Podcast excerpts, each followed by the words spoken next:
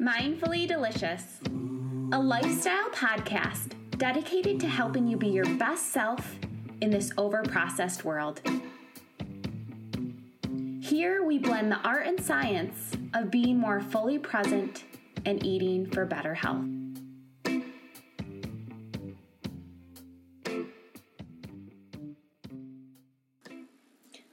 Welcome to Mindfully Delicious a podcast dedicated to helping you be your best self in this overprocessed world. This podcast blends the art and science of being more fully present and eating for better health. Today's podcast is brought to you by two hip chicks in Chicago who are passionate about their work and sharing their message with the world. Kristen, and I love Angela what you shared about living more mindfully delicious and some of the tips that you shared, and and just touching on the mindful eating aspect and, and intuitive eating. I love that word, mm. and I feel like we just don't use it enough. And and when you really think about that word and you pull up the definition, it's using or based on what one feels to be true even without conscious reasoning. Wow. So, eating without scientific studies and all this knowledge out there, eating for what feels right to you. Mm.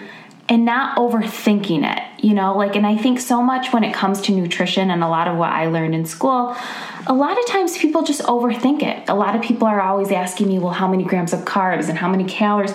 Just eat eat real food, be really mindful of it, be aware of what you're doing. So, bringing that all together, I think, is just awesome. So, eating more in an instinctive way. So, some of the tips I wanted to share today on, on just living more mindfully delicious is number one, you have to make mistakes. So, when you're starting out and you're trying to find, you know, an eating plan that works for you, it's not one size fits all. Mm-hmm. You know, make mistakes, Find things that you like, find things that you don't like, things that work for you that don't work for you. Maybe there's foods out there that, you know, you want to give a try because you've never had them before and you hate it. That's okay. There's so many options. You know, the world is full of, possibilities and opportunities. So just make mistakes, find out what works for you, what doesn't, build healthy new habits every single day. Number two is just be curious. I think just going into life with a curious mind and an open mind is just, mm-hmm. it's going to get you so far. So enhance your curiosity of where your food's coming from. And I know you touched on this, and we talk a lot about this at On Target Living. We like to say the source. And really, what that means is getting in the habit of asking yourself, yourself yourself what's the source? Where is my food coming from? When we find foods that are in their most natural state, they're going to be the most flavorful, they'll be the new, most nutritious, usually they'll be the most affordable, and we know that they'll be the least processed. Mm. You know, so I think whatever you want to call it, we like to call it, you know, finding foods in their most natural state at the source.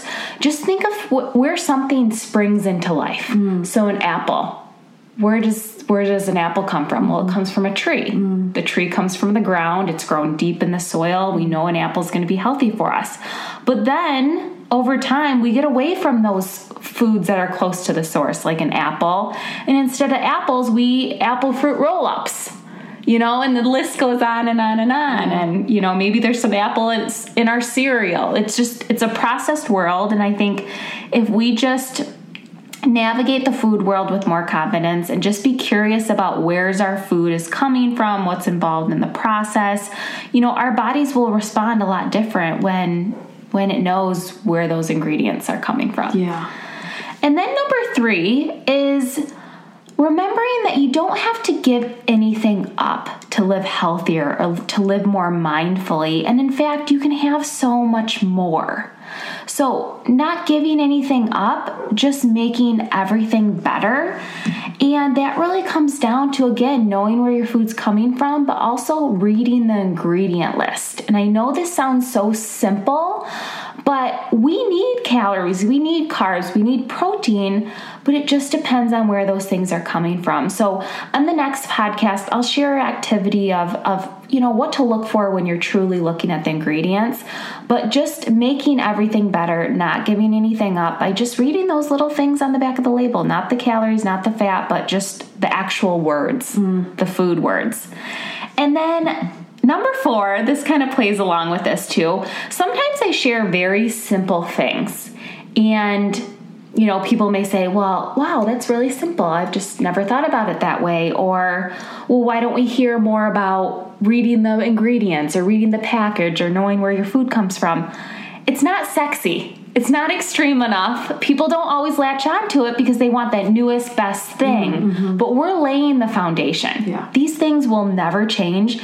And it's it's the simple stuff that will really work. So number four is it's not what you know, it's what you do. Mm-hmm. So this kind of plays along with things because a lot of people will tell me, and, and when I work with a lot of people, they'll say, "Well, I already know that." Well, are you doing it? Mm-hmm. Yeah. and you know, it's it's of course like it's it takes some time, but it's not what you know, it's what you do. And then number five is just start small. So we're going to be sharing lots of great information for living more mindfully, but start small and just do one thing at a time. Mm-hmm. Build habits, you know, form daily rituals. This is what will keep you going. Yeah. It'll be it'll it'll make it sustainable. I mean, one of the quotes that I just saw today that I loved was, you know, eh, living a more mindful life helps you slow down to get ahead. Totally. Isn't that fantastic. Slow down to, to get, get, ahead. ahead. Yep. And and if I can just say this one piece because I think it fits so beautifully. When you, I mean, you as I as you, we've mentioned and you talk about all the time, you know, on target living is all about all about you know eating or, or, going to the source right and um, one of the ideas that that i and i want to invite our listeners to think about is i really want as they as they go to the source as they slow down and savor their foods. Let the food and your experience cultivate you. Awesome. Let it do its work. Let it let it do its work and enjoy it. Eating is meant to be enjoyed in every single way. So the big the big idea here is start small, live big. Yeah. And and sometimes this may be a little slower process, but it will stick. Yeah.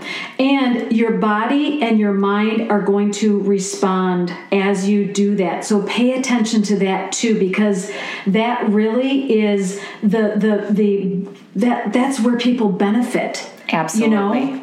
As well. I mean, the benefits that that living a, a mindfully delicious life can have is just countless. Amazing amazing. It's it's simple but it's so so powerful, powerful. it's sweet but it's powerful. So, just to recap number one, make mistakes, find things you like, find things that you don't. Number two, enhance your curiosity of where your food is coming from. Know the source. Ask yourself, where is my food coming from? Is it in its most natural state? What's the processing that goes into it? Because this will really allow you to navigate this, this world. Number three is remembering that you don't have to give anything up, just make everything better by reading the ingredient list. And I'll touch on this more in our next podcast in our activity. Number four, not what you know, it's what you do. And number five is start small, mm. live big. Brilliant. We'll see you for the next podcast. Two hip chicks signing off for now.